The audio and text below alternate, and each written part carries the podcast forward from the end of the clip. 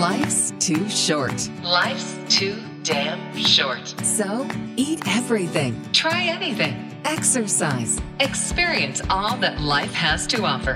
Here's exercise physiologist, medical journalist, And healthy talk host, Melanie Cole. MS.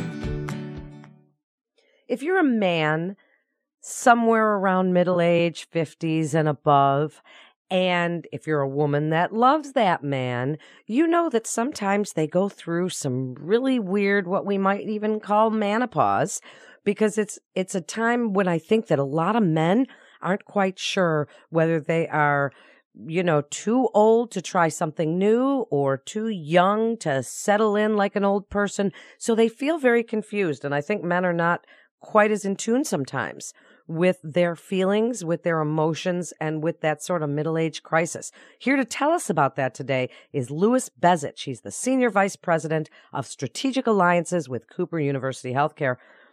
Louis, what do you think is happening? Before we get into your book and how we can motivate men, what do you think is happening with the men today? And do you think it's any different than men of the early 1900s or the 1800s? This feeling of I have to provide for everybody and do all this stuff. Do you think it's any different now? Well, Melanie, I, I don't think it's any different, and that's that's the problem. It's, it's not a question of what's happening, but really what is not happening. Men, particularly men 50 and over, the ones that I've focused on, uh, when you think they'd be at a point in life when they can see that the end is not that far out of sight, that they would say to themselves, hmm, I've got so much to look forward to in this world graduations, weddings, retirement, travel, whatever the case might be. In, in, in today's day and age, maybe a second or a third career, volunteerism with all that opportunity there that Mother Nature gives us, you might think that they'd say to themselves, "Hmm, the common denominator here is to to um, to be healthy, to enjoy all these opportunities." Uh, but of course, uh, do men do that? No, they do just the opposite. They become very sedentary, neglect their health, and as a consequence, die younger than women and uh, have much more chronic disease than women. And um, the real factor here, I think, is that in t- in today's uh, American environment, less than three percent of all um, uh, genders, men and women of all ages, lead a healthy lifestyle. So I believe that one of the motivations to write the book was that our current system has failed. Yes, diet and exercise are critical. Yes, you need to go to your doctor before you start a program. But fundamental to all that, and this is what I argue in the book, is that we have to have strong uh, motivation, and those uh, motivators come from our social and emotional relationships. What's really in our gut that's going to power us through and enable us to sustain a healthy lifestyle. Wow. So I, I get that, that the motivation is what's got to be present and to, and to change your lifestyle. It's great to change your lifestyle, but you need the motivation to start it. And uh, we were talking off the air because really I'm in this situation now, but Lou, I shoved my husband to get his colonoscopy and they found a big Yep. polyp and took it out. And the doctor said, Yep. you dodged a bullet. And the fact is that men don't tend to take care of themselves. Women don't either, which is why we're dying of heart disease in record numbers because we're taking care of everybody else. But how do you want men to kind of begin that process? I mean, how can they even find that motivation? Well, they need to take a hard look, and I mean not just a super, a really hard look of what's most important in their lives, and and step back. You know, it's it's ironic that um, we often make the case that you know men know more about the health of the professional athletes they follow or their condition of their automobiles than they do about their own health.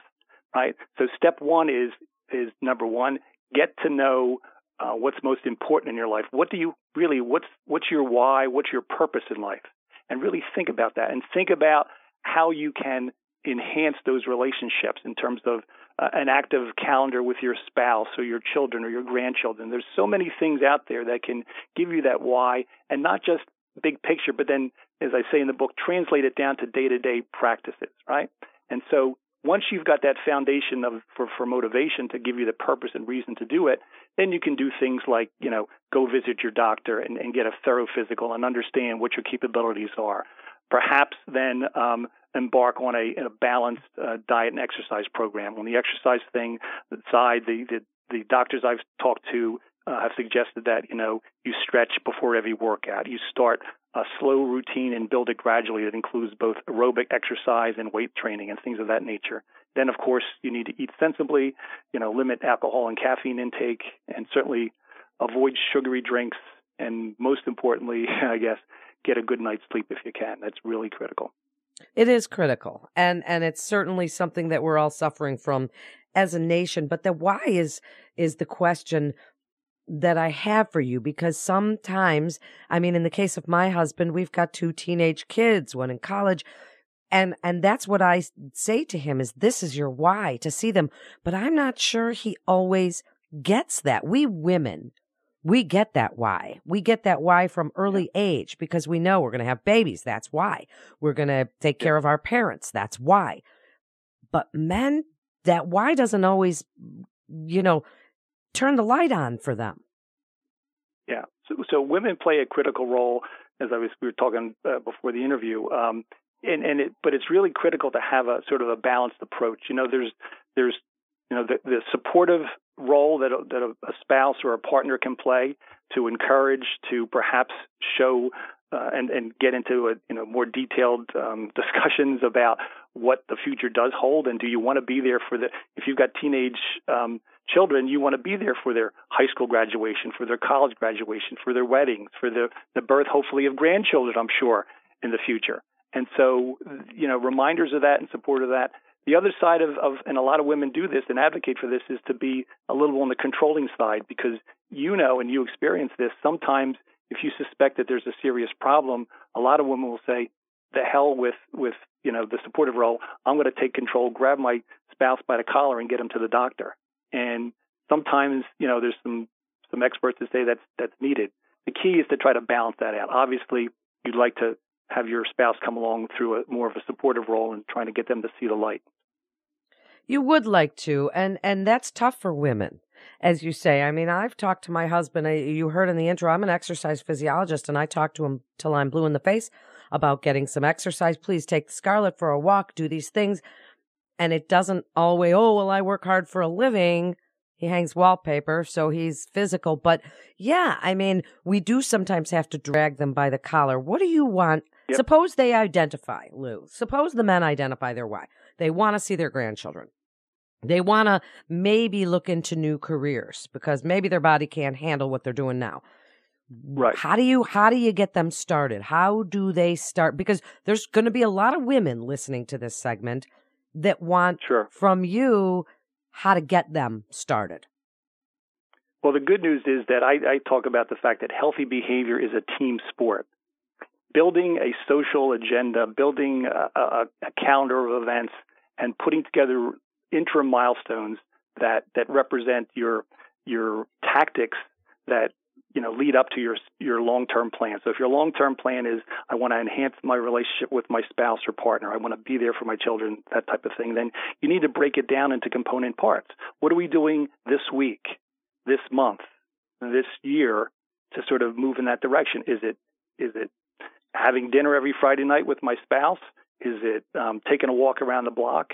Is it um, you know making the most of the the uh, the birthdays and the uh, anniversaries and those kinds of things? There's all sorts of stuff that are reasons to celebrate and to feel good and to say to themselves, like I do, hey, um, this Friday um, uh, it's my wife's birthday. So when I'm, when I'm on the treadmill, that sort of gives me, you know, some sense of an immediate uh, event that's coming up that gives me the passion and the the um, the purpose to to finish that run in the time I want to finish it in. And so, you know, I like to suggest that you know you kind of break it down, but you need a plan. What I'm saying in in, in essence is you got to have a plan, and then you've got to execute that plan.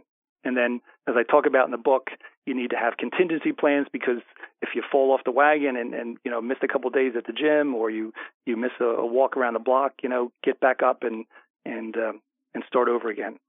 Um, but you know, the other thing I'll, I'll mention, Melanie, is that you, you you know you talked about the difficulty. The the guys that I interviewed who are 50 and older who do lead a healthy lifestyle, they often talk about moments of truth. It's when you know maybe your spouse gets to the top of the stairs um, and they're really winded, and it really hits them that wow, you know maybe I need to do something.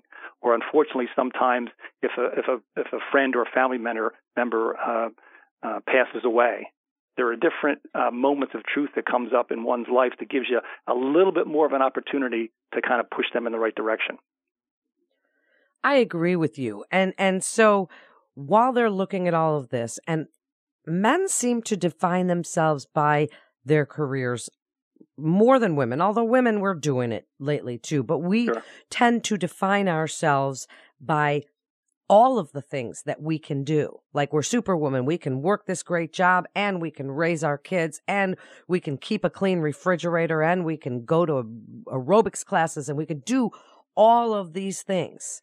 But men seem to define themselves in a more tunnel, in a more focused career.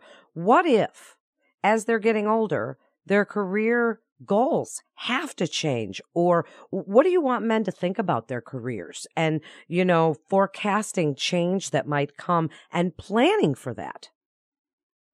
Well, what I want them to think about their lives, whether it be their careers, their personal lives, their hobbies, their ambitions, whatever it is, that we need to adapt, right? In the book, I talk about a couple of sports figures that over the course of time, as they aged, were able to stay competitive in sports because they, they adapted to their, their declining skills in certain areas. And um, you know, there was a guy named George Blanda that folks of my era will, will know about. He was a, a football player who started out as a quarterback, but then was able to extend his career because he became a kicker. And um, there are examples like that where if you can understand how you're going to, your body's going to change, your circumstances are going to change, whether it's your job or whatever, you can then adapt. And so the ability to adapt and redefine whether it's your exercise program, your diet, or your professional career is real critical to sort of managing that healthy behavior over the course of time. And ultimately, you know, this is all about happiness. Melanie, you know, there's there are so many studies out there that we've looked at that you know equate healthiness and happiness, and they one they go hand in hand. And so that's the good news here is that it's not only just about getting in better shape and being there, but it's the end game, it's the happiness. I talk about in the book is that you know healthy behavior is a means to an end, and the end game is happiness and fulfilling relationships, and that's really the ultimate again driving force here. Well, it is. It definitely is. And so as we wrap up, teach men and the people that love them how they can embrace that change, whether it's their physical change and their bodies are changing or their sexual change, maybe loss of libido or, or, you know, libido or dysfunction or whatever it is that they need to do. Give us some baby steps, things that you want them to do right now, today, to get started so that they can reevaluate and redefine as necessary. Again, the, the first step is to, to do your own personal inventory of what's most important in your life. And I think what I've, I've found in the number of men that I've interviewed is that while, you know, you, you, you look at the pictures on the on the dresser in the in the bedroom and you say, well, there's my why, and it's obvious to me. But you know what, Melanie, it's what's right in front of us sometimes is is oblivious to us, and so it's about really making that connection. The guys that I spoke to, the healthy behaving men over 50, have something which I call male cognitive behavioral alignment. In other words, they connect the dots. And any program that you want to get into is about first connecting the dots because that will will fire up the motivation and be able to sustain you. Once you do that, there's you know visit your doctor and as I said before, there's exercise programs, there's all sorts of things you can get into, but have that platform of motivation because that's that's where you'll focus on the end game, which um, the healthy behavior will help you achieve. And where can we find your book and more about you? Uh, you can go to uh, 50plusmen.com. That's my website, and you'll see articles and you'll see um, information about me. And the, the, book is available on Amazon and uh, Barnes and Noble on the on the web. Thanks, Lou, for being with us today. I think this is an important topic because men don't tend to advocate for themselves when it comes to their health or their mental exactly. health and their emotional health and and so they can be pretty closed off about that stuff and for men over 50 I think that it's pretty hard. So thank you so much yep. for coming on and clarifying some of that for us and telling us how we women and the people that love them can get mm, kind of involved and help them and sometimes drag them by the collar if that's what's needed. So thanks again for joining us. You're listening to Life's Too Short. I'm Melanie Cole, and remember you can listen to this show wherever podcasts are played. TuneIn, iHeart, iTunes, Stitcher, Google Play. It's all over the place. And of course, we want you to listen at radiomd.com. Thanks for listening and stay well.